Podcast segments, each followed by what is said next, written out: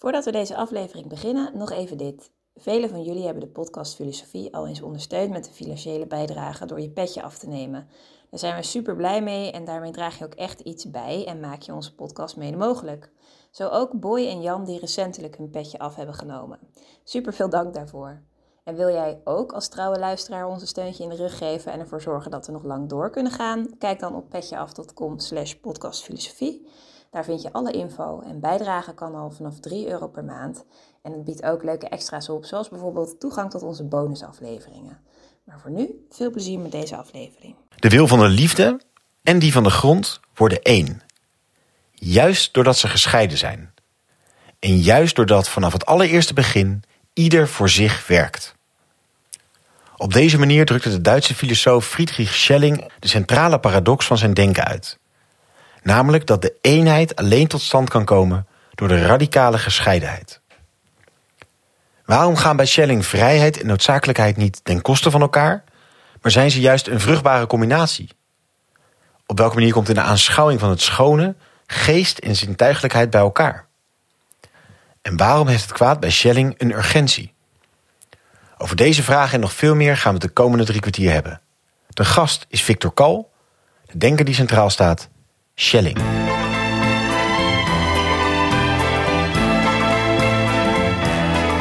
Vers les docks où le poids et l'ennui me courbent le dos. Dag, goed dat je weer luistert naar een nieuwe aflevering van de podcast Filosofie van het Santre Erasme School voor Filosofie. Mijn naam is Allard Amelink en het concept van deze podcast is inmiddels wel bekend. Een hoofdgast, een presentator en een sidekick. En in ongeveer 45 minuten duiken we in het denken van één filosoof. We zijn vandaag weer bij Jozef. En aan tafel zit ook Jozef. Hallo. Andermaal. Ja, normaal. en eh, we gaan het hebben over een eh, zeer interessante denker... die ook leefde in een buitengewoon interessante tijd. En die gaan we bespreken met Victor Kal. Victor studeerde filosofie aan de UvA en de Sorbonne. Promoveerde op Aristoteles. En was van 1994 tot dit jaar aan de UvA verbonden... als eh, universitair hoofddocent filosofie. Hij schreef onder meer de List van Spinoza. Over Spinoza gaan we het niet hebben... want daar hebben we uiteraard al een keer eh, in ons allereerste seizoen... een aflevering over gemaakt. Maar we gaan het wel hebben over een filosoof... die sterk beïnvloed is door Spinoza. Dus eh, heel mooi dat je er bent. Welkom, Victor. We gaan het namelijk hebben over Friedrich Schelling, geboren in 1775 in Leonberg in het zuidwesten van het hedendaagse Duitsland. Hij ging op, let wel, 15-jarige leeftijd naar het seminarie van de Evangelische Kirche in Tübingen en deelde daar een kamer, of in ieder geval de opleiding met Hegel en met eh Hölderlin, de dichter. Zijn interesse verschoof naar de filosofie, studeerde daar ook in af en werd professor in de filosofie, eh, onder andere in Jena, München en Berlijn. En die eerste positie in Jena bekleedde hij al op zijn 23ste.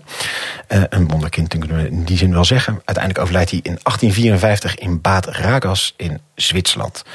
En eh, Victor, ik zei het net al een beetje, hij leefde ook in een ja, soort filosofische ontplofte tijd. Eh, Kant verschijnt nog tijdens zijn studietijd. Kierkegaard volgt in een later stadium college bij hem. Bakunin, de bekende anarchist. Engels van het Communistisch Manifest. Die volgde college bij hem. Kortom, ja, een tijd waar er ongelooflijk veel in gebeurt. Wat voor wereld bevond Schelling zich in en welke plek nam hij daar in?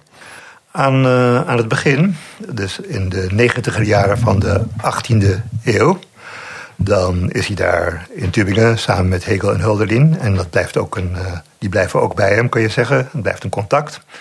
Eh, Spinoza staat er op het toneel. Spinoza is dan heel belangrijk in, in Duitsland geworden, ook aan het einde van de 18e eeuw. Eh, maar Spinoza is intussen ook eh, eh, ge- gelezen door de ogen van Goethe. En dat betekent dat alles wat bij Spinoza eigenlijk een beetje mechanisch is, dat het organisch wordt. Dat komt door Goethe. Dus die Spinoza moet je ook een beetje tussen aanhalingstekens zien. Dan is, moet je Schelling ook weten, Plato is er voor hem op het toneel. Belangrijk. Plato is ook voor Kant belangrijk. Plato is daar zeker. En hij zat aan een theologisch instituut, dus het Oude Testament is er ook aanwezig. Dus hij schrijft zijn dissertatie over, eh, over het kwaad.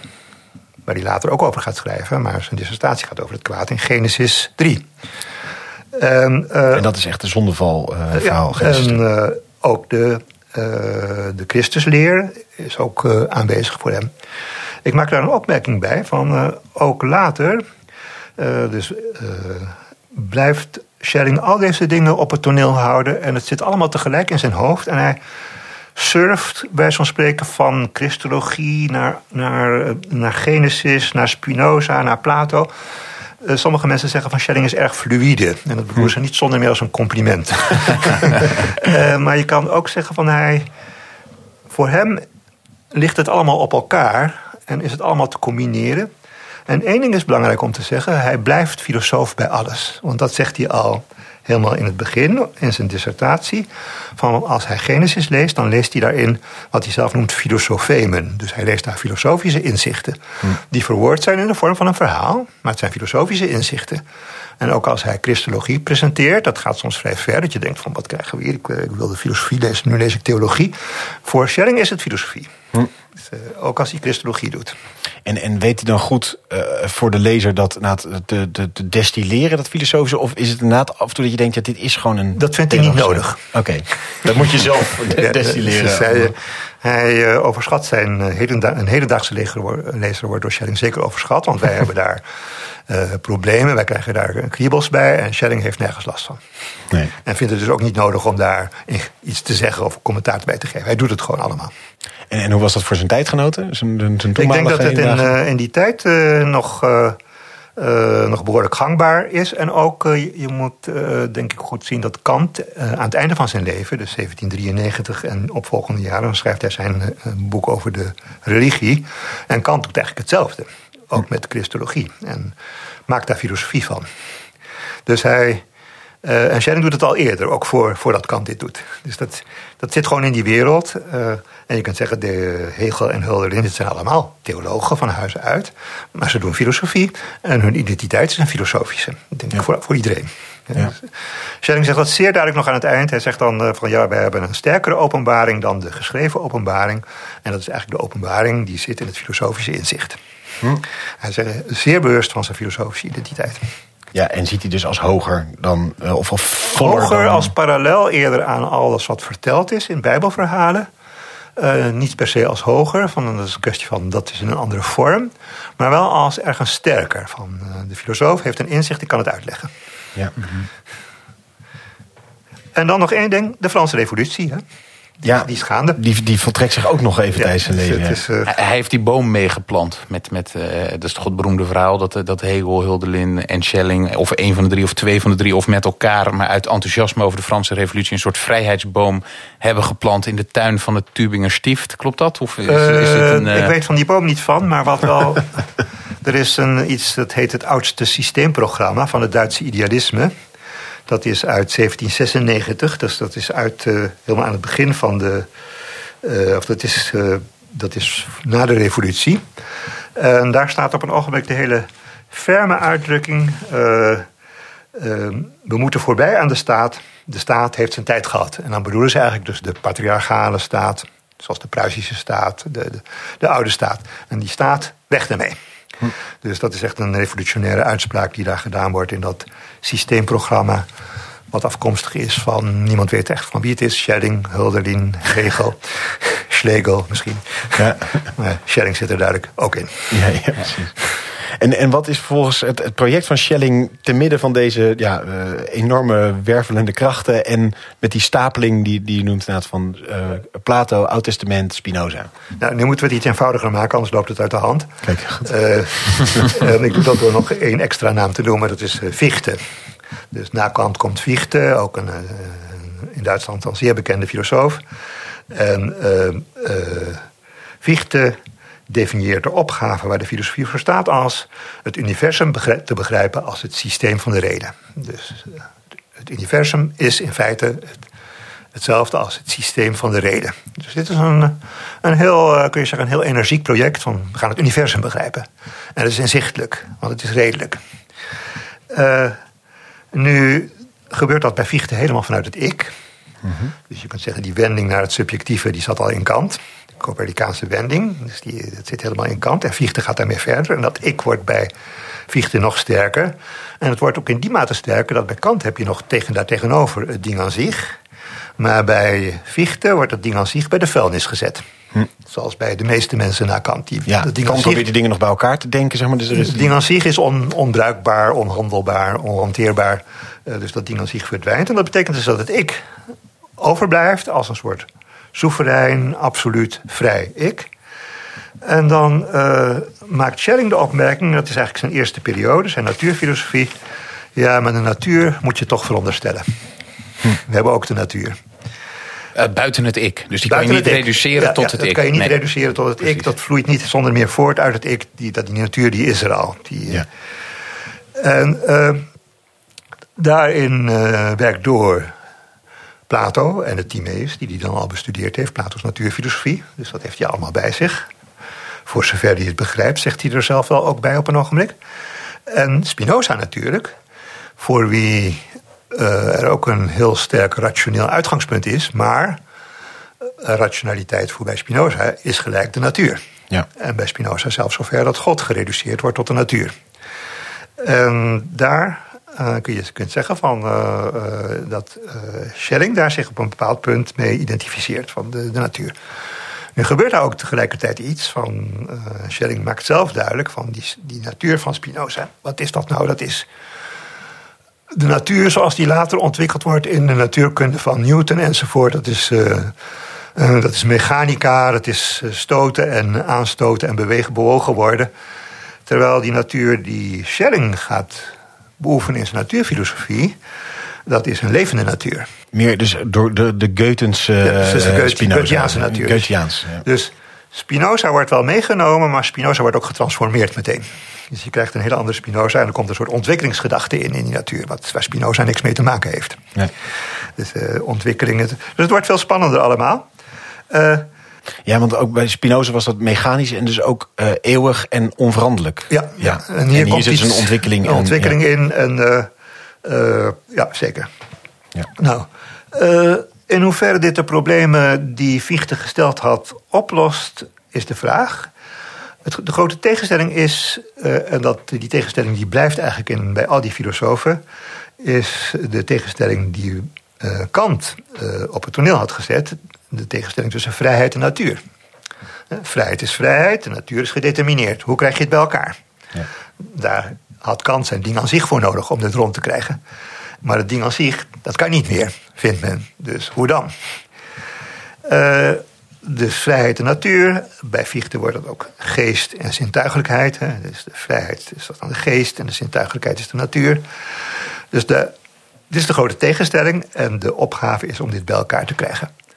Nou, in Schellings natuurfilosofie, ik weet niet in welke mate dat lukt. Dus dat laat ik liggen. ik, ga over. ik ga over naar een tweede. En, en, en, hoe lang legt hij zich wel op dit vraagstuk toe? Uh, het is een aantal, een aantal jaren. De, uh, allemaal niet, niet zo verschrikkelijk lang hoor. Ik, uh, dan moet ik even naar een, naar een lijstje kijken of ik dat kan vinden. Nou, een paar jaren. En dan, komt, dan gaat hij ook allemaal nog als hij, uh, uh, als hij nog verschrikkelijk jong is, gaat hij over uh, naar een hele andere invalshoek. En dat is de kunstfilosofie. Hm? Dus dat is echt een opvallende overstap van de natuur naar de kunstfilosofie. Dat, daarin gaat hij mee met de grote stroom van de romantiek. die romantici, die romantische denkers, die zijn bezig met, met kunst. Dus dan moet je namelijk Schiller en Huldering noemen. Um, als het erom gaat die twee polen, dus natuur en vrijheid, bij elkaar te krijgen, dan zeggen ze: het komt bij elkaar in het schone. Ja. In het schone, in het kunstwerk. Um, je kan het ook mooi zeggen: van in het, uh, de kunst, dat is beeldende kunst. Dus in de schoonheid wordt de vrijheid aanschouwelijk. Of het is de, de vrije verbeelding die uitmondt in een kunstwerk. Dus dan heb je het woord vrijheid ook. Hè? Mhm. En verbeelding betekent dat het aanschouwelijk wordt. Dus dan zie je hoe het bij elkaar komt. Dus het kunstwerk is het product van de vrije verbeelding. Dus dat is het punt van eenheid.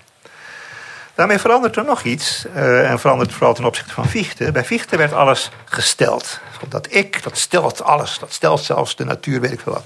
Maar schoonheid wordt aanschouwd. Mm dus dat is niet zozeer een activiteit van ik stel het zus of zo. Het moet zo zijn. Maar het toont zich. Je, wordt geconfronteerd met iets. Ja. Dus je, je, het is een ontvankelijkheid. Er zit een, komt een ontvankelijkheid op het toneel. En ik denk dat dat eigenlijk een, een beslissende stap is in Schellings uh, ontwikkeling. Dus die kunst die wordt dan gezien als de voltooiing van het denken. Het is voor het denken een beetje, kun je zeggen, een beetje beschamend. Want eh, ja, ze moeten eigenlijk het meest fundamentele punt uit handen gegeven aan, aan een andere discipline, Ja. aan, aan, aan de kunstenaar. En een enorme romantische eh, Ja, ja, gedachte. het genie. Dus precies. Het, eh, het, het kunstzinnige genie enzovoort. Eh, dus die, die identiteit waar ze naar op zoek zijn, identiteit van, eh, van geest en zintuigelijkheid, eh, die identiteit die, eh, die treedt op eh, eh, in een aanschouwde eenheid en niet in een geconstrueerde eenheid. Ja. Niet in een denkend geconstrueerde eenheid. Nou, dit, eh, dit levert eigenlijk eerst, Schellings eerste grote hoofdwerk op. Dat is de, die, het systeem van het transcendentale idealisme. En het woord systeem noem ik nu even. Van Schelling is, zoals al die filosofen, steeds bezig met het systeem. Een systeem staat voor dat het een eenheid wordt. Een, eh, Dus het ging erom, hoe kan je vrijheid en natuur als systeem denken? In één systeem, dat ze samen zitten in, één, in een eenheid. Dat lukt hier. En het is dus een esthetisch systeem, kan je Ja. zeggen. Of een, het systeem heeft als hoeksteen eh, de, de esthetica. Nou, Ja, en als hoeksteen, ja, als een soort, eigenlijk een soort summum. Dus het, ja, daar, dus daar vindt het... het sluitstuk daar is vindt- het, ja, is het schone, het sluitstuk is het kunstwerk. Ja, ja. Ja, ik denk, ik denk eigenlijk zelf dat Schelling eh, dit eh, tot het einde van zijn leven volhoudt. Maar hij, gaat het, hij, gaat er, hij werkt er niet mee tot het einde van zijn leven, alle periodes. Het komt eigenlijk terug meer aan het einde van zijn leven. Misschien kan ik daar straks nog op terugkomen. In de volgende periode verdwijnt dit eigenlijk helemaal van het toneel. En blijkt dat het denken ook kan wat eerst alleen de kunst kon. Oké. We komen weer terug. De rehabilitatie We- komen weer terug dus Het blijft Dus, eh, De helemaal. De kunst wordt daarvoor niet van het toneel gestuurd. Dus je krijgt nu filosofie parallel aan de kunst. Allebei zijn ze in staat om de sluitsteen eh, te leveren... zodat je eh, eenheid krijgt en een systeem. Ja, en dat is dus telkens nog die vraag tussen die, die gedetermineerdheid van de natuur en de vrijheid van de mens. Dat telkens die puzzel eigenlijk, zeg maar. Ja, ja. Ja. En dit, hier kan je, zeggen, kun je afvragen van in hoeverre, in hoeverre kunnen we dit volgen wat hij hier zegt. dus, eh, je kunt één ding wel zien. Eh, een woord wat hier op het toneel komt is het woord indifferentie. Eh, indifferentie betekent, kun je vertalen als nu is het nog niet van elkaar onderscheiden. Dus geest en zintuigelijkheid zijn nog niet van elkaar onderscheiden. Je moet veronderstellen dat daar voorafgaand een eenheid is waarin die twee nog niet uit elkaar gaan. Dus ze zijn nog niet gediffereerd, nog niet, ze zijn nog indifferent in die zin. Dus indifferentie niet in de zin van onverschilligheid Nee, eigenlijk, maar indifferentie in de zin van je kunt nog geen, eh, kunt het nog niet differentiëren. En dat lijkt te maken te hebben met iets wat eh, al bij Kant ook een thema was, de intellectuele aanschouwing. Dus Kant is natuurlijk bekend vooral om de categorieën van het verstand en dan de zintuigelijke aanschouwing. Maar Kant had al wel zo'n soort idee van ja, als ik een soort eenheid wil hebben van het geheel, dus ook van vrijheid en natuur, dan die, die kunnen wij niet kennen als mens. Maar als idee heb je dit nodig, om, anders, anders heb, je, heb je twee. Dat wil je niet. Je wil dat het een eenheid wordt.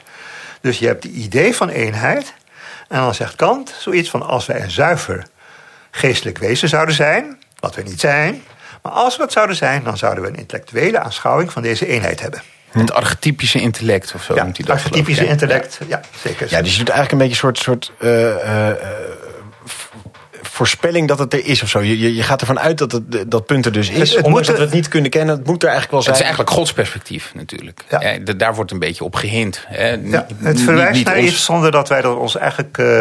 zonder dat wij dat bezitten, zonder dat wij het zelf kunnen doen. Dus Ja. intellectuele aanschouw- aanschouwing blijft ook in die zin een, een idee die net zo exo- exotisch is als het ding aan zich. En wordt dus ook na Kant eigenlijk door de hele goede gemeente verworpen. Zo van ja, Kant, het ding aan zich was raar. Nu komt hij met het idee van een intellectuele aanschouwing. Dat hebben wij niet. En als we het niet hebben, interesseert het ons niet. Nee, nee, precies. dus wat kun je ermee? Wat heb je daaraan? Maar Schelling lijkt dat te blijven vasthouden, toch, deze dingen van Kant. Eh, en de grote vraag is, is of nu, eh, dus je kunt zeggen, eh, in het denken is er dus een soort veronderstelde eenheid, die op de een of andere manier geassocieerd is met de intellectuele aanschouwing. En het spannende is nu, de vraag gaat Schelling nu ook de grens over, door te zeggen van ja, wij maken daar zelf ook iets van mee. Ja. Dan zou hij iets anders doen dan Kant. ja, want Kant veronderstelt dat het er is, eh, maar zegt we kunnen het niet kennen, maar we kunnen bedenken dat het er is. Ja. Ja. En hier zou hij zeggen, ja, dit, ja we kunnen We het kunnen het perspectief innemen. Ja, ja. En eh, Dus ik ga verder naar een vierde etappe. Dus de, de eerste etappe was dat een, die natuurfilosofie. De tweede etappe was de esthetische filosofie. En nu de derde etappe was uh, wat men noemt het absolute idealisme. Uh, dus dat, die, dat het denken ook kan wat de kunst kan. En de derde, vierde etappe is de vrijheidsfilosofie. Die men associeert vooral aan zijn vrijheidsboek. Zijn onderzoek naar het wezen van de menselijke vrijheid uit 1809. Net in het Nederlands verteld. Net in het Nederlands deze, vertaald, ja. Deze maand of vorige maand uitgekomen. Ja, dat vind ik werkelijk een groot evenement. Dat het uh, nu een prachtig ja, Nederlands uh, boek is uh, geworden. Met... Sinds 1809, nou dat mag ook wel een keer. Ja, dat heeft even geduurd. Maar goed dat iedereen. Ja. En nu begin ik nog een keer bij het begin. Van het probleem was de natuur en de vrijheid. Hoe krijg je die bij elkaar? Schelling stelt het probleem hier een beetje anders. Hij zegt systeem en vrijheid. Hoe krijg je het bij elkaar? Een systeem is hier een verwijzing één op één naar Spinoza. In, in die tijd was inmiddels, als je zei systeem, ging iedereen automatisch aan Spinoza denken. Want Spinoza's ethica was gewoon het systeem. Hm. Dus um, men leest Spinoza zo, zo dat, uh, vooral op het punt van dat hij het determinisme ja. sterk benadrukt. En determinisme betekent geen ruimte voor vrijheid. Nee. Dus de opgave die Schelling zich stelt is: hoe kan ik systeem en vrijheid combineren? Recht tegen Spinoza in. Ja. Dat Spinoza in de ethica ook over vrijheid praat, noemt Schelling hier niet. Oké. Het verdwijnt onder tafel. En dat was iedereen een beetje vergeten uh, in de toenmalige Spinoza-lezing? Voor een deel, dat was niet waar men mee werkte. Spinoza was determinisme en die vrijheid die zocht men ergens anders. Hm. Uh, vind ik een beetje wonderlijk zelf. Uh, want vrijheid was belangrijk voor Spinoza, ook in de ethica. En Spinoza zelf combineerde vrijheid en determinisme ook al. Ja, dus dat zelf al in heet het te zoeken naar dit antwoord op deze vraag, zeg maar. Ja, ja en nu wordt je als een van de twee poten ingebracht ja, eigenlijk. Precies, ja. Uh, goed. Uh, Schelling die zet hier hoog in. Hij zegt, uh, als ons dat niet lukt om systeem en vrijheid met elkaar te combineren... dan is de filosofie verloren. Hm. Dus hij, er staat veel op het spel. Veel op het spel. Voor hem staat alles op het spel. Stakes are high. dan uh, is het opvallend dat hij Spinoza eigenlijk in eerste instantie niet als opponent introduceert, maar als iemand bij wie je aanknoopt. Door, en dat doet hij vooral door de term pantheïsme te introduceren. Dus Spinoza zegt: uh, God en de natuur die zijn aan elkaar gelijk. Ja. Dat zijn twee verwisselbare begrippen. En dat betekent dus dat God allesomvattend is.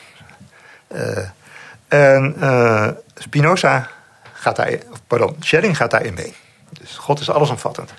En hij zegt dat zo, pantheïsme, dat betekent dat alle dingen in God zijn. Mm -hmm. Nog uh, zonder van Spinoza af te wijken, zegt hij dat. Alle dingen zijn in God.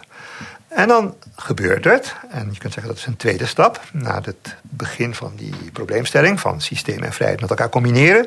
En de tweede stap is dat hij vrijheid en noodzakelijkheid met elkaar gaat combineren als een positieve combinatie. Dus zodat je kunt zeggen, hoe meer vrijheid, hoe meer noodzakelijkheid... en hoe meer noodzakelijkheid, hoe meer vrijheid. Dit gaat ook nog met Spinoza mee... in mijn lezing van Spinoza's Ethica. Maar want, uh, waarom zijn die twee met elkaar dan opbouwend? Je, je zou eerder denken dat het een, een, een, een meer dan ja. het ander minder Precies. is. Bij Kant is het ook veel, veel problematischer. Ja, ja dus de, en eigenlijk in de hele hedendaagse filosofie... als je zegt vrijheid en noodzakelijkheid... dat is hetzelfde als ze zeggen vrijheid en determinisme. En die twee die botsen met elkaar. Of het een of het ander lijkt het. Uh, Schelling die, uh, die doet het anders... En uh, daar zit iets aan vast wat ook uh, voor hedendaagse discussies relevant is. Uh, Vrijheid uh, is voor Kant, pardon, voor Schelling. Schelling en voor Spinoza geen keuzevrijheid. De keuzevrijheid wordt verworpen. En dat betekent dat uh, Schelling zegt: als het gaat om uh, keuzevrijheid, geef mij dan maar determinisme. een vrijheid die gedetermineerd wordt. En daarachter zit dat vrijheid moet in ieder geval geen willekeur zijn. Keuzevrijheid dreigt vrijheid in de sfeer van de willekeur te laten belanden. In de sfeer van, het, eh, van ja, hoe kom je überhaupt dan nog tot een keuze als ik, als ik nergens door bepaald word. Dus uh, Schelling wil uh, een bepaald worden. Je kan ook zeggen, hij combineert de vrijheid met een motivatietheorie.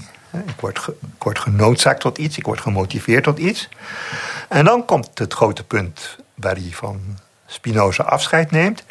Terwijl bij Spinoza in de ethica noodzaak een natuurnoodzaak is, een mechanische noodzaak. eh, krachtwerking, het is een krachtfilosofie, wordt bij Schelling noodzaak innerlijke noodzaak. Of metafysische noodzaak, zegt hij ook wel. Maar het belangrijke woord is innerlijke noodzaak. Nou, het woord innerlijk is een mooi woord en ook wel een duidelijk woord. Het is duidelijk dat dat niet uiterlijk is. het, is het is niet die Spinoz- Spinozistische uiterlijke veroorzaking. Nee. Van wat meer naar de natuurwetten, zeg Ja, of de ja, natuurkrachten? Nee. Maar innerlijke noodzaak is, eh, betekent van je wordt op de een of andere manier sta je onder de urgentie van iets wat moet, hè, noodzaak. Maar dat is je innerlijke motivatie. En je kunt het ook mooier zeggen, zoals het later gezegd zal worden, inspiratie. Geen vrijheid zonder geïnspireerd te zijn. Ja, en, en dat is dus een vorm van gedetermineerd zijn. Namelijk die inspiratie is er en stuurt je. Ja. Maar dat is dus niet eh, een verlies, maar is eigenlijk juist een winst. Daarmee wordt je vrijheid waardevol. En Daarmee wordt je vrijheid mogelijk. Ja. Ja. En denk even terug ook hier aan Kant. Kant zegt zonder de morele wet, die mij tussen aanhalingstekens dwingt zo en zo te handelen, zou ik geen vrij mens zijn. Ja. Die morele wet haalt mij juist uit die natuurnoodzaak weg. Ja. En verbindt mij met een, iets wat mij noodzaakt, maar op een andere manier. Op een nominale manier, kan je zeggen. Op een geestelijke manier. Dus je moet eigenlijk niet alleen de vrijheid hier anders denken dan bijvoorbeeld individuele keuzevrijheid, maar ook de noodzaak moet je hier anders denken. Zeker, dat ja. is namelijk niet een, een, een, een, een, echte determinatie, maar dat, dat is een, een kracht die je als het ware vrij maakt. Of die, die Zeker. een appel doet. Of die, die je ergens, maar, maar, niet op een echt wetmatige manier. Dus Niet in als van ik kan niet anders, maar eh, meer positief van ik, ik word ertoe aangezet. Ja, je Ja. wordt aangespoord of geroepen of wat dan ook. Iets, iets in die trant. Ja, ik, het is vragend, hè? Nee, Ja. eh, zeker, dat klopt. Ja. Van, eh, Interessant. Ja, en dus naarmate die noodzakelijkheid toeneemt, die inspiratie, even dus mooi la- later gezegd, toeneemt, neemt dus ook je vrijheid inderdaad toe. Ja. Om dus uit je ja, eh, niksigheid weg te breken eigenlijk. Zeg maar. Ja. Hier zit het begin bij Schelling, kan je zien, van een eh, tijdstheorie die pas groot wordt bij Kierkegaard en Heidegger. Maar in feite al bij Kant ergens genoemd wordt van de, de, het op, eh, op de manier van de natuur genoodzaakt worden, betekent dat het eerdere determineert het latere. De oorzaak gaat vooraf en dan komt het gevolg. Er zit een soort tijdslijn in. Eh, waar Kant en Schelling zich van bewust zijn, is van wat je nodig hebt, is een onderbreking van de tijd. Anders is vrijheid niet denkbaar. Zolang je in die tijdslijn zit waarin je alleen maar geduwd wordt door het eerdere en dan Ja. wordt je voortgeduwd de toekomst in, is vrijheid ondenkbaar. Dus er moet een onderbreking zijn in de tijdslijn. En dat betekent dat eh, de vrije daad, het woord daad gebruikt hij, is in die zin een eeuwige daad. Het woord eeuwig betekent niet dat je gaat zweven of zoiets, dat het goddelijk wordt of zoiets, of iets dergelijks. Maar het betekent gewoon dat de, de, de tijd, de wordt, tijd er zit, er zit een onderbreking in. Ja. De tijd wordt onderbroken. Eh, dus eeuwige daad, eeuwige daad. En een andere term die daarmee equivalent is, is intelligibele daad. Het is een nominale dimensie eigenlijk, als je het Kantiaans wil nominale daad is het. Is gewoon een ander woord hier voor het woord intelligibel. Ja. Het is een eh, nominale daad, intelligibele daad. Eh, deze woorden, dit woord intelligibele daad vind je ook bij Kant al. In, eh, in 1793 of 1795 daar ergens. Eh, mijn vraag hierbij is, als ik even een vraag mag stellen. Als wij hem maar niet moeten beantwoorden. Nee, dat, dat is niet de bedoeling van de Het podcast. sluit een beetje aan bij wat we, wat we zo even hebben bekeken. Is, kan je nou zeggen dat de kern van deze intelligibele daad is die intellectuele aanschouwing? Dus dat daar een soort zien is van wat Ja. moet. Ja. Ja, aanschouwen van wat moet. En dus breek je uit je. wa- Wat grappig is, want Jozef, je zei net goed net van dat dit noodzakelijk moet je dus anders definiëren. Inderdaad, want je zou normaal denken dat die kettingreactie eigenlijk van de tijd van ja, het, uit het een komt het ander voort, et cetera. Dat zouden we denk ik heel snel als noodzakelijkheid zien. Ja. Maar dat is dus niet. Nee, die noodzakelijkheid is dus juist het doorbreken van. Ja. Nou, ik zou even heel plat zeggen, de sleur van de dag. Of ik veel, de ja, eindeloze keten van oorzaak en gevolg. Ja, en is dat inderdaad die aanschouwing, vraag je je af. Ja. Ja. Dit vind je tussen twee haakjes bij Nietzsche terug in paragraaf 231 van Jenseits van Goed en Böse, van Voorbij Goed en Kwaad. Net zo vrijheid en noodzakelijkheid gecombineerd, gekoppeld aan de inspiratie van de kunstenaar. Hoe meer noodzaak, hoe meer vrijheid. Grappig. Ja, en ik beschouw dat als een sharing echo. Ja, en, en dan zou dat, is dat kunstwerk eigenlijk dus een soort, soort ja, klap op je dagelijkse stroom. En plotseling zie je iets en gebeurt er iets en wordt vrijheid en, en noodzakelijkheid bij elkaar gedacht en Ja, ja. breek je eruit. Ja. Interessant. Ja. Eh, nu laat ik dat nu liggen eigenlijk en wil over naar een volgend onderwerp eh, wat hier door Schelling in zijn vrijheidsonderzoek wordt behandeld. Dat is het kwaad. Eh, het boek had net zo goed kunnen heten over het kwaad. Het kwaad speelt werkelijk een hele grote rol in, in het boek. En heeft ook alles met de vrijheid te maken dan? Het heeft alles met de vrijheid te maken. Het heeft ook heel veel met Spinoza te maken. Want Spinoza zegt in de ethica iets als... voor de goede verstaander, degene die begrijpt hoe het in elkaar zit... verdwijnt het kwaad van het toneel. Die heeft met het kwaad eigenlijk niets meer te maken. Die kan het kwaad achter zich Dat is laten. een hele klassieke opvatting eigenlijk ook over... eh, dat het kwaad een soort gebrek aan kennis Ja. zou zijn. Het is, eh, ja. Ja. Eh, Schelling gaat daar recht tegen in en zegt het kwaad is nodig. En eh, hij gaat daar ook recht tegen in tegen allerlei vormen van eh, proberen God te rechtvaardigen tegenover het kwaad dat er in de wereld is. Dus dit wat men noemt de theodicee. Schelling wil daar niet van weten. Eh, hij komt uit eh, bij de gedachte en hij formuleert dat eigenlijk steeds als een, als een paradox. Was het kwaad er niet, dan was het goede onmogelijk. Dus het- was het kwaad er niet, dan zou het goede onmogelijk zijn. Bij Schelling is dat, heeft dat te maken met een definitie ook van het kwaad. Dus we hebben nu gezien die noodzaak. En uiteindelijk is die noodzaak bij Schelling het ideële of het goddelijke. Kan je allemaal mooie woorden neerzetten. Maar zodra die, er iets tot stand is gekomen in de wereld en het ideële zich heeft weerspiegeld in de wereld, gaat dat een eigen leven leiden. Eh, het hulpmiddel wat ik hier gebruik meestal is van identificatie. Daar gaat het allemaal om, dat je je telkens opnieuw identificeert. Identificatie mondt uit een identiteit. Als die identiteit tot stand is gekomen, gaat die identiteit een eigen leven leiden. En denkt van, nou, identificatie, het kan me niks schelen. Ik ben een identiteit. Ik Ja. vertegenwoordig een identiteit. Dus die identiteit gaat een eigen leven leiden. Dat is wat Schelling zeer sterk eh, accentueert. En eh, dan zou je kunnen zeggen van ja, als die identiteit een eigen leven leidt en niet meer geïnteresseerd is in zijn oorsprong en in zijn levensbron en in het ideële, dat is het kwaad. Dus het kwaad heeft hier niks te maken met moord, diefstal en echtbreuk.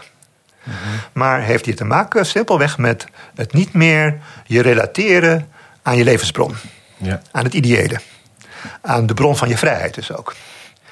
En eh, dan van dit kwaad, zo gedefinieerd, zegt Schelling, dit kwaad is nodig.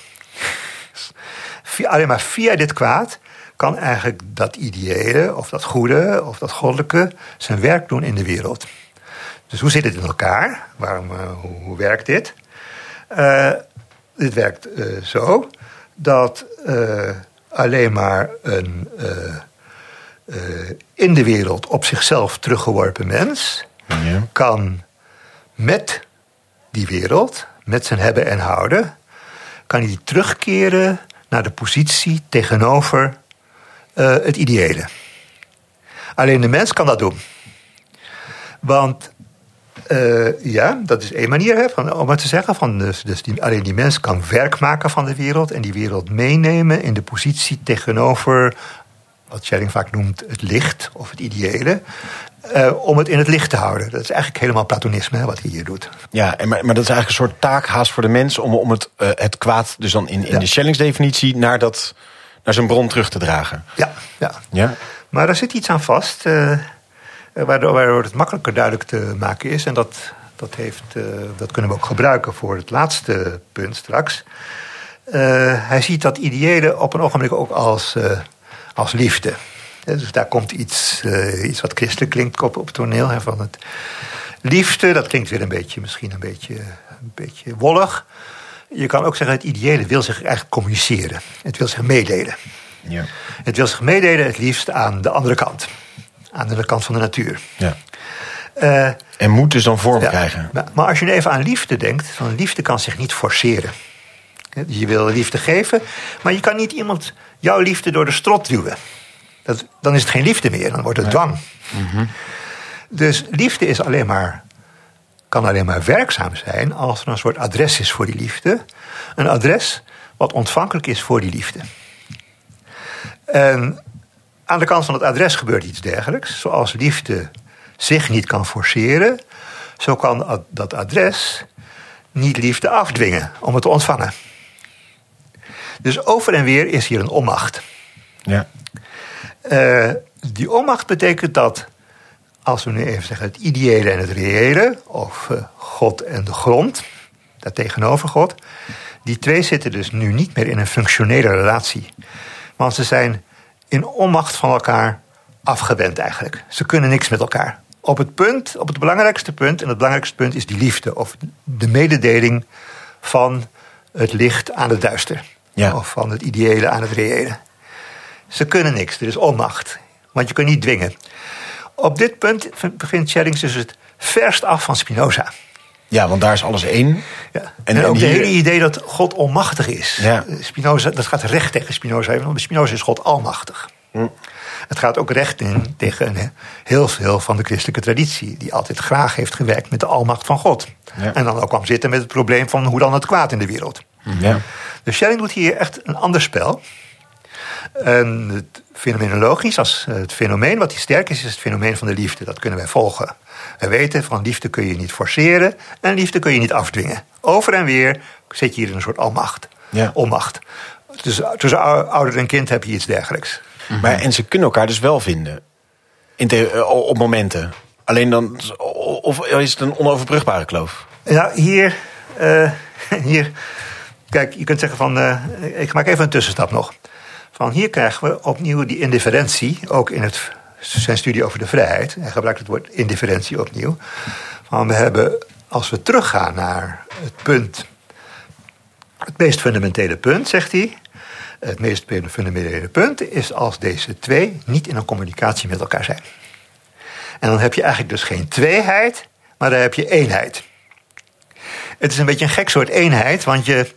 Als ze niet met elkaar communiceren, zijn ze juist een eenheid. Ja, omdat eh, communicatie betekent dat je twee polen hebt. De ene pool communiceert met de andere pool. Ja. Dus dat noemt hij ook tweeheid dan. Ja. Communicatie. hij gebruikt ook door dualisme daar. Dualisme betekent communicatie bij hem. Daaraan vooraf gaat wat hij noemt de ongrond. En die ongrond is indifferentie. En indifferentie kan je nu een andere draai aangeven. Van op het moment dat ik in onmacht verkeer, het zij als God, het zij als mens, rest mij om indifferent te zijn met betrekking tot de andere kant. Ik, ik kan niks. Dus je- wij mensen halen onze schouders dan op. Hè? Ja, indifferent in de, in de, in de normale in zin de van het gewone zin van het woord. Ja, Ja, En je weet bij Schelling niet Dus helemaal. onverschillig. Ja, Ja. onverschillig, ja. Je weet bij Schelling niet helemaal goed. Je hebt die oude term indifferentie nog in je hoofd. Maar je hebt het, krijgt het gevoel, hier doet hij iets anders met hetzelfde woord. ja. Eh, wat ik niet kan bewijzen. Mm, Dat is, is lastig. Maar eh, Sorry, dit, dit punt nog een keer. Want eh, eh, je, kunt dat, je hebt die, die kloof tussen de, de, de liefdegever en de liefdeontvanger... die elkaar allebei niet kunnen opdwingen. En dus ontstaat daar een kloof. Daar moet je dus weer die indifferentie in denken. Want juist op het moment dat ze dus niet met elkaar in contact kunnen staan... moet je ze als één denken. Ja. En ik kan dat, eh, die eenheid kan ik eh, zichtbaar maken door een woord te gebruiken wat ook iedereen kent. Eh, een woord wat je bij Schelling natuurlijk niet vindt, want dat deed men toen nog niet. Is het woord intimiteit. Dan heb je intimiteit als het verbindende tussen twee mensen. En intimiteit berust op distantie. Op niet forceren, niet afdwingen. En mijn eh, interpretatie is, is dat Schelling op het spoor is gekomen van deze intimiteit als het punt van eenheid tussen twee. Ja. Dit verbindt. Juist als ze nog niet communiceren, voorafgaand aan de communicatie. Dus die intimiteit is in die zin eh, volstrekt verborgen. Want intimiteit kan je niet zien, er gebeurt helemaal niks. dat, dat zegt hij wel heel duidelijk. Van uit deze situatie van indifferentie, of uit deze toestand van indifferentie, vloeit voort de communicatie. Die volgt daarop, die wordt daardoor mogelijk. Dus je kunt zeggen wat hier gebeurt is een soort beschikbaarheid over en weer.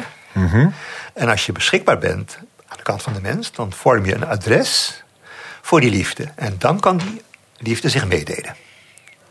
Omdat er dan een adres is. Ja. Een adres wat het niet forceert en gewoon wacht.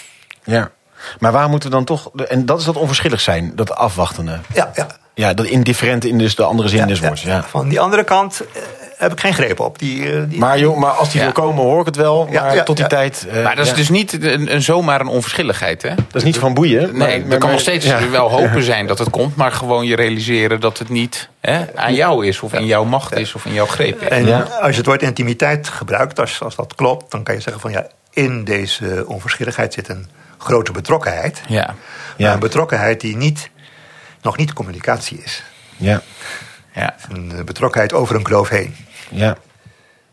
Ja, en sterker nog, in de intimiteit die ze ergens in zekere zin oplost... op het moment dat die communicatie er wel komt... Ja. omdat je dan dus plotseling twee polen hebt die... Ja, Met elkaar communiceren. ook- Ja, intrigerend. En, en dit is dus, eh, eh, zeg maar, zo'n moment van dat dat gebeurt... is dat doorbreken van de tijd van de veroorzaak en gevolg... noodzakelijkheidsketen die door je leven ruist, zeg maar. Eh, ja, Oeh, dat klinkt wel heel grimmig ook Ja, opeens. Voelt u hem? Ja. Ja, die communicatie, kun je zeggen, is dan een communicatie van, van noodzaak. Van, eh, van een soort inspiratie of van een verlichting. Ook een woord wat hij gebruikt. Dus dan gaat mij een licht op. Dus de, Ja, precies. Maar dat moment dat het inbreekt, zeg maar, is een wel een moment van communicatie. Is niet dat, dat is communicatie. Ja. Maar, en daarvoor af, aan, daaraan vooraf gaat de, die indifferentie. Eh, en die indifferentie, kun je zeggen, is de grote onderbreking van de tijd al. Want daarmee, daarmee onttrek ik mij aan de gang van de dingen, aan die ketting, die keten van oorzaken en gevolgen, en plaats ik mij daar buiten in afwachting van wat er dan gebeurt. Oké, ja, precies. Dus het is nou niet het moment van communicatie, is die inbreuk... maar die, die, die eh, breuk in de tijd is al die ja, indifferentie. Ja. Ook hier wil ik even een kleine actualisering door. Je, je moet letten op hoe Nietzsche het woord wachten gebruikt in Voorbij Goed en Kwaad. En dat wachten is ook zo'n soort wachten in een soort onverschilligheid. In een soort, eh, Nietzsche heeft daar een woord voor. En dan gebeurt het. Ook bij Nietzsche. En dat, haalt hij, dat heeft hij hier vandaan. Mijn eh, vermoeden is, is dat het hier vandaan komt. Ja. Niet geannoteerd, maar mogelijk geïnspireerd ja. door. Ja. Verdraait veel lijkend op. Ja. ja, ja, precies. Die positie tegenover, kun je zeggen, die onverschillige positie tegenover, kan je ook zeggen, dat is precies de positie van het ding aan zich. Dus het ding aan zich wordt hier productief. Voorafgaand aan dat er een aanschouwing plaatsvindt. Ja. Een intellectuele aanschouwing. Waarom is dit het ding aan zich? Het ding aan zich wat door- was door Kant al gedefinieerd als onderbreking van de tijd. En als voorwaarde waaronder je de vrijheid pas kunt denken. En hier zie je hoe dat werkt. Van, ik moet die tijd onderbreken. En ik weet niet wat dat betekent. Ik weet niet hoe het dan afloopt met de dingen. Dus dat niet weten wat Kant associeert met het ding aan zich... dat keert hier terug. Er zit hier een niet weten. Ook bij Schelling, Ja. kan je zeggen. Pas daarna gebeurt het en is er een communicatie. En dan weet ik waar, Ja. weet ik waar het om ging. Ja. En, en een niet weten waar je dus wel een bepaalde... op een, op een passieve manier toch een ruimte aan geeft of iets. Of, of een, ja. Ja. Want je moet wel bedenken, ja, Schelling werkt het allemaal niet uit, maar hij heeft aan het begin van zijn boek over de vrijheid gezegd van Kant had nog veel meer moeten doen met dat ding aan zich. Dat een stevige uitspraak die recht ingaat tegen, Tegen de, de tijdgeest. tijdgeest. Ja, dat ding dat, eh het ding als zich gaan zitten. Ja, ja. Ja. Dus Schelling ziet daar echt iets in en probeert daar iets mee te doen. En hij heeft dat niet uitgesystematiseerd. Dus hij doet dat ergens in een, een aantal alinea's. En als hij gaat werken met die indifferentie, komt het woord ding aan zich niet terug. Dus dat is mijn reconstructie. Ja. Mogelijk krijgen we allemaal bo- boze Schelling-interpreten. eh, na deze zo moet je dat helemaal niet zien. aflevering Ja. van... eh, wat, wat, doet, wat gebeurt hier nou met Schelling? En, ja. Eh, ik wil nog even een, eh, een, een term die, die wel heel duidelijk terugkomt door het hele boek heen. eh, en die aansluit bij die indifferentie. Je kunt zeggen, die indifferentie komt pas aan het einde van het boek op het toneel. In het einde van zijn vrijheidsboek. Maar hij had al steeds al gezegd van die twee polen, die werken elk voor zich. Jedes voor zich. En je kunt zeggen, retrospectief moet je daarin steeds zien al die indifferentie. Want ze zijn elk voor zich en dat koppelt hij ook aan de liefde. Liefde is iets waar twee polen op elkaar betrokken zijn, terwijl ze elk voor zich zouden kunnen bestaan. En toch ook niet kunnen bestaan. Ja. En maakt daar een moeilijke formulering. Ja, ja, zo, with Zo, without zo you. complex als de liefde ook is, zeg maar. Ja. Lie- Liefde mag geen functionele verhouding zijn, kan je, Nee. zeggen, kan je ook zeggen. Nee, nou, precies. dat En, snapt mag. En dat is wel mooi, want dit is natuurlijk ook een, een, uiteindelijk een liefdesdefinitie die daarmee geeft. In ieder geval zijn interpretatie ervan. Maar dat je zegt dus ieder voor zich en toch op een bepaalde manier in, in intimiteit betrokken. Ja. Mooi. Ik, heb nog, ik, ik, ik, ik weet niet of daar. Ik, ik heb nog een vraagje met een klein beetje terug in het verhaal over eh, het kwaad dat dan ook als nodig wordt gedacht. Maar in, in hoeverre kan je als het nodig is, klinkt het toch al iets meer in de richting van de noodzakelijkheid. Terwijl het juist heel erg als een bijproduct of een schaduw van de vrijheid ook gedacht wordt, Eh, dacht ik, bij Om Schelling. hier, het woord, dat- eh, om hier het woord noodzakelijkheid te gebruiken nog een keer is verwarrend, vind ik. Ja. Dus het, het kwaad heeft, eh, je kan zeggen, het kwaad is nodig. Het kwaad heeft, een, eh, eh, het kwaad heeft zijn rol te spelen. Nogmaals, het, het kwaad is hier dat een identiteit... Schelling gebruikt zelf het woord zelfstheid, dus een zelf, een identiteit... dat die zijn eigen gang gaat. Hij noemt dat reactie van de grond. Van die, die grond die gaat, gaat zijn eigen leven leiden. En alleen maar eh, vanwege dit kwaad, dat op basis van de vrijheid mogelijk is, zegt hij wel. Hè, van, die dat eigen leven heeft een soort, heeft een soort eh, kracht van de vrijheid ook bij zich. Van ik ga het zelf doen. Hè. Is Een enthousiasme van de vrijheid zit daarin. Pas daarmee krijg je een mens die de hele wereld eigenlijk onder zijn hoede neemt. Maar die mens is eindig. Ehm, dit leidt dus, zegt Schelling letterlijk, uiteindelijk tot niets. Zelfoverschatting. Dat kan dat niet. Dus die mens die ziet zich op een ogenblik aangewezen op zijn levensbron, die oneindig is. Op dat licht waar hij deel aan moet proberen te krijgen. Ehm, dan komt, kun je zeggen, het nut van het kwaad. Want omdat hij helemaal zijn eigen weg was gegaan, heeft hij die hele wereld op zich genomen. In een soort arrogantie, kan je zeggen. En die arrogantie blijkt nu zinvol te zijn, want nu kan hij ook de verantwoordelijkheid voor de hele wereld nemen. Hij, zegt, hij, was, hij had die verantwoordelijkheid al genomen, maar nu blijkt de eigenlijke verantwoordelijkheid is die wereld in dat licht te brengen. Ja. Mee te nemen tegenover het licht. En daar wordt die natuurfilosofie waarmee hij begon weer spannend, want natuur is voor hem ontwikkeling en relationeel. En dan krijgt die hele wereld en al het leven daarin krijgt, eh, krijgt deel aan die relationaliteit die leven uiteindelijk mogelijk maakt. In mijn ogen is dat hoogst actueel voor de hedendaagse milieufilosofie.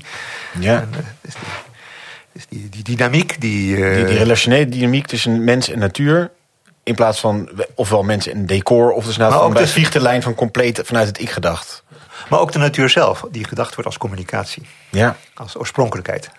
Eh, Dus niet als een natuur die je mechanisch kunt arrangeren naar, naar believen, technisch kunt benaderen, maar een natuur die je moet laten, zijn gang moet laten gaan op een Ja. bepaald punt. Op een bepaalde manier indi- indifferent tegenover moet zijn. Om, Of, zoals Schelling ook zegt, eh, vrij moet laten. Ja, dus, eh, hij zegt op een ogenblik van, eh, ja, door dat ding aan zich te erkennen als iets wat niet alleen van de mens geldt, maar universeel geldt. De dingen zijn dingen aan zich.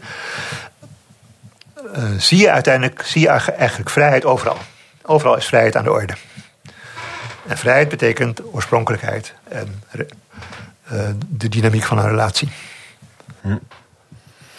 En, en eh, u noemde het al een paar keer naar Nietzsche, die, die, die zeg maar dus, nou, dan zonder bronvermelding, maar wel duidelijk daaruit put. Ehm, eh, eh, kunnen we zeggen dat dit denken van, van Schelling eh, eh, een, een enorme impact heeft gehad? Hoe, hoe heeft het in die zin doorgewerkt? In Nietzsche werkt het dus door. Op, op welke andere plekken zien we zijn, deze gedachten terugkomen? Ehm, ja, misschien ehm, dat ik hier nog even iets insmokkel, want we hebben nu vier shellings gehad. Ik wou nog even de vijfde noemen. maar we zijn er nog niet.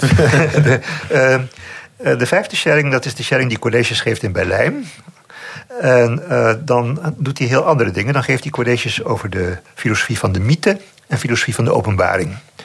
Dus je kan zeggen, hij doet religiefilosofie in de brede zin van het woord.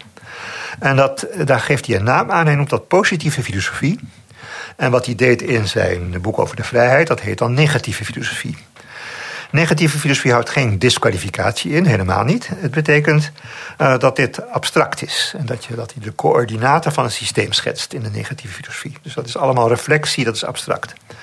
Positieve filosofie betekent dat hij nu gaat praten over hoe het meegemaakt wordt. Hm. Dus die, hij had verwezen naar een soort grond, een oer, ungrund. Maar in de religie, in de mythe eerst en in de openbaring daarna, wordt zoiets meegemaakt. Dat wordt niet zonder meer filosofie, daar wordt over verteld. Want over wat je meemaakt vertel je. En dat zijn dus eigenlijk gebeurtenissen allemaal. Ja. En uh, je kunt zeggen, in die zin is die positieve filosofie het passende sluitstuk van zijn filosofie.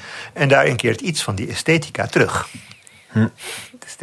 Zoals al het programma was van het, uh, van het systeem. Het systeemprogramma had al die idee van uh, we gaan van, uh, van esthetiek, gaan we naar religie, gaan we naar, van mythe naar religie. En dat is, dat is de toekomst. Ja. Dat heeft de samenleving ook nodig, had men het gevoel. juist omdat de staat wordt afgeschaft, heb je iets nodig. Ja, ja precies. Heel anders dan bij Spinoza, zou ik zeggen. Goed, dus die positieve en negatieve. Dit, op dit punt kun je zeggen, heeft, uh, heeft wel invloed gehad ook. Want daar vroeg je naar. Mm -hmm. van, en hier kan je als uh, eerste iemand noemen als Frans Rosenzweig... Die wel, waarvan wel wordt gezegd dat die heeft aangeknoopt bij deze vertellende filosofie. Nou, ik denk dat Rosenzweig ook erg een systeemdenker blijft. Als Hegeliaan, de Hegeliaan die die was. Maar goed, hier zit een soort Schelling-element bij Rosenzweig. Verder, als je zegt van hoe is dit verder gegaan, ik denk dat je heel veel namen kan noemen. Schopenhauer op zijn manier. Uh, daar zeg ik nu niets van. uh, maar Kierkegaard zeker. Op allerlei punten. Die ook college in Berlijn bij hem gevolgd Kierkegaard heeft. college gelopen ja. in Berlijn. Waar niet heel enthousiast over was. Ja. Die, volgens zijn dagboeken niet. Maar. Nou, ik denk dat Kierkegaard door het vrijheidsboek van Schelling zeer is beïnvloed. Ja. Je vindt daar ook uh, het punt van het kwaad komt bij Kierkegaard terug heel sterk. Ook de angst, waar Kierkegaard een heel boek aan wijdt, zie je angst voor het leven, noemt Schelling met zoveel woorden. En dezelfde context mm-hmm. eigenlijk, dat staat er al. Uh, dus daar, daar zit een soort continuïteit. Maar wat spannender nog is, en ik formuleer dat in de vorm van een vraag... dat onderscheid tussen negatieve filosofie en positieve filosofie... kun je afvragen of je dat niet kunt gebruiken... om te interpreteren het onderscheid tussen het pseudonieme werk van Kierkegaard wat een soort negatieve filosofie is, wat het nooit zegt eigenlijk helemaal, altijd op afstand blijft, mm -hmm. en zijn niet-pseudonieme werk, waarin hij gewoon religieus vertelt over allerlei dingen. Ja. Dus mijn intuïtie is, is dat dat onderscheid negatieve en positieve filosofie, wat Kierkegaard wel in de colleges heeft geleerd en niet uit het boek heeft gehaald over de vrijheid, dat hij dat gewoon heeft meegenomen en zelf mm. is gaan gebruiken voor zijn ja. eigen werkwijze. Dus eigenlijk zelf ook een beetje die fase 1 tot 4 en 5 is van uh, onderscheiden in zijn eigen. Nou, nee, eigenlijk alleen dit onderscheid. Ja, ik denk dat die, die natuurfilosofie is, uh, die komt bij Kierkegaard op. Maar even dat verschil tussen dus dat, dat positieve en negatieve. ja. Uh, dan uh, Nietzsche heb ik al een paar keer genoemd. Ik denk dat uh, Schelling bij Nietzsche wel doorwerkt, maar dat is, dat is niet algemeen aanvaard. Dat kan je ook niet makkelijk bewijzen. Met nagelaten werk kun je wel iets doen van Nietzsche, als je dat helemaal op een rij zet. dan is er nog iemand die ik ook graag noem hier. dat is Martin Buber. Mm -hmm. Die opvallend een paar woorden van Schelling gebruikt. Dat ik van, haalt hij dat vandaan? Periferie en centrum, hele opvallende woorden. Buber, vind je dat terug? Periferie en centrum.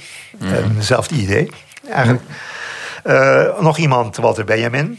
Uh, die werkt met dat zich op een uh, bedekte manier in zijn taalfilosofie.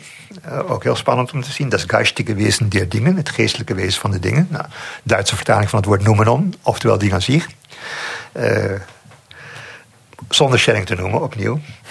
nou, en dan natuurlijk Heidegger, die colleges heeft gegeven over Schelling in de dertiger jaren. Uh, die met, op grote schaal met Schelling bezig blijft. Uh, vooral in de dertiger jaren is dat een uh, hele belangrijk referentiepunt. En Heidegger doet echt zijn best om recht te doen, vooral aan dit vrijheidsboek van, van Schelling. Waarin vooral? In welke geschriften van Heidegger komt dat vooral terug? nou, in die colleges die uitgegeven zijn. Dus dat ja. is gewoon zijn Schelling-boek geworden. Maar ook in... En het is allemaal ver na zijn tijd dan, hè, denk ik, in de, in de tijd. Nee, dat is, dat is in de dertiger jaren. Dus zijn tijd is 1927. Dus... Uh, en je weet niet helemaal bij Heidegger hè, of hij, wat hij gelezen heeft in 1927. Mm -hmm. dus, uh, Heidegger uh, speelt geen open kaart met deze dingen. Nee. Maar belangrijk is ook de, de bijträger van Heidegger. Uh, dat zijn tweede grote hoofdwerk na und Zeit. Met notities uit de dertiger jaren, 19, 1936, 1938. Uitgegeven pas in 1989. Daar zit veel Schelling in. En daar zit Schelling heel duidelijk in, ook waar die niet genoemd is. Ja. Daar zit ook die verborgen grond in. Ja. Schelling en Hölderlin. Ja. En uh, Heidegger vindt het makkelijker om Hölderlin te noemen dat concurreert minder, want die is dichter. Ja. Dan is hij de en, uh, Schelling uh, is wat moeilijker. En bij Schelling weet ook Heidegger niet of je hem nou echt goed begrijpt. Dus dat is ook riskant. Ja, ja, ja, ja, precies. Dus dat, dat, blijft altijd gewoon moeilijk. Dat, nou, en tot slot zou ik, noem ik die, iemand die ook iedereen als zodanig kent, is Zizek. Ja. Dat is de meest recente Schelling-lezer, kan je zeggen. En die doet ook echt dingen met Schelling. Maar Zizek is een avontuurlijke denker, dus die gaat Schelling met uh, Lacan uh, combineren bijvoorbeeld. En dan duizelt je een beetje en dan weet je, Schelling was al moeilijk te begrijpen. uh, Lacan is moeilijk te begrijpen. Zizek is opnieuw moeilijk te begrijpen. Dus, en je weet niet zeker meer of dit nou eigenlijk nog Schelling is of niet. Ja, precies. En als dat niet geen Maar het is leuk om te zien dat, dat Schelling leeft voor Zizek. Ja.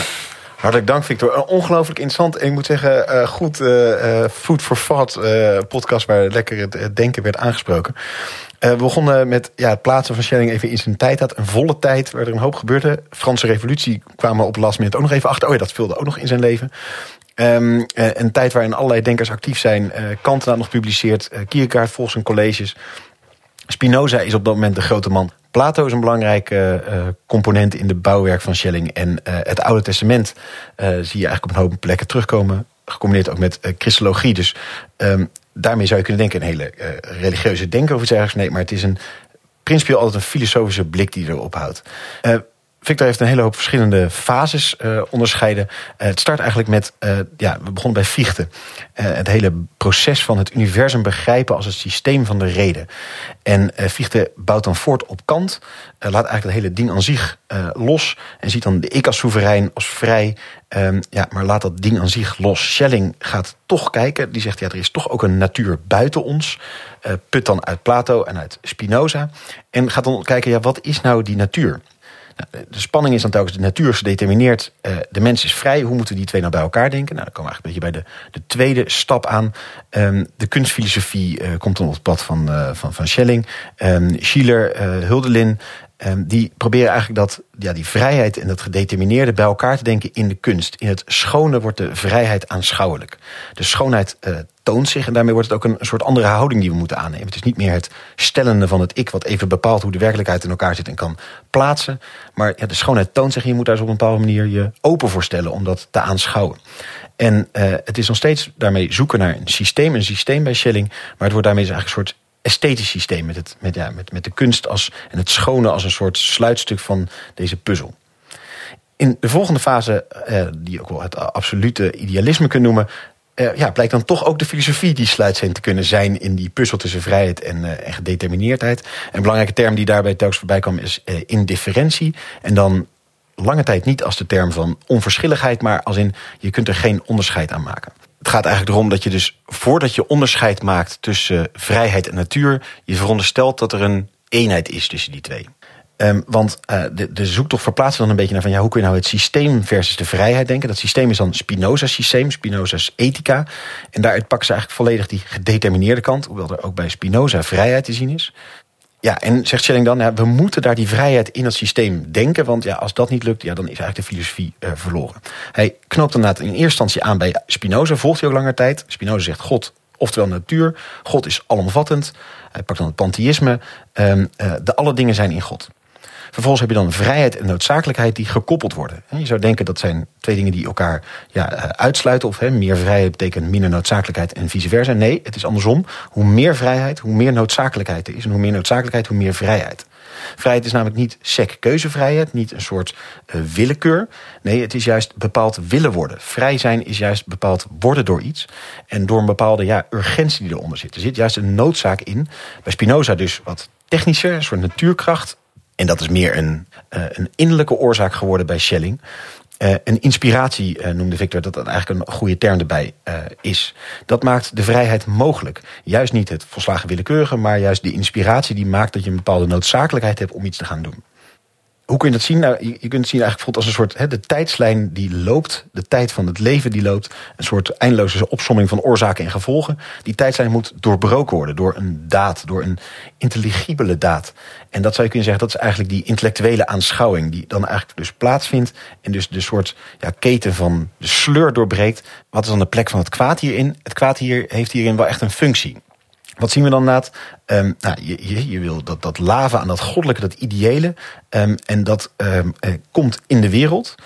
En gaat dan vervolgens eigenlijk een eigen leven leiden. Hè? En dan zegt Schelling, ja, dat wordt eigenlijk het kwaad. Dat is niet zozeer dus van je mag niet stelen of iets dergelijks. Maar dat is meer, het uh, gaat op zichzelf iets worden. En het relateert zich niet meer terug aan het ideële. Wat is dan de rol van de mens? Die in die, welke rol neemt hij in de wereld in? Nou, de mens moet eigenlijk proberen de wereld mee te nemen weer terug naar die bron toe. En ehm, dat ideële, wat, wat is dat? Ja, dat is zou je kunnen zeggen, nou, de liefde, zegt Schelling. En die wil zich mededelen. En daar kom je op een hele interessante spanning tussen dat ideële en het menselijke. En uh, dat is namelijk dus dat de liefde wil zich mededelen, wil zich uiten, maar het is een liefde, dus die kan zich niet forceren. Er moet dan wel een adres zijn waaraan het zich kan adresseren, waaraan het zich kan tonen. Maar diegene die het wil ontvangen, kan het niet afclaimen of uh, afdwingen. Kortom, die moet alleen ontvankelijk zijn, maar kan niks dwingen. En dus ontstaat er een onmachtige relatie, eigenlijk een kloof. En zie je dus ook naar een onmachtelijke goddelijkheid die zich wil tonen. En ja, de mens die dat wel wil ontvangen, maar dus dat ook niet kan afclaimen. Hoe kun je die dingen nou toch weer bij elkaar brengen? Nou, dan komt die term indifferentie weer opnieuw terug.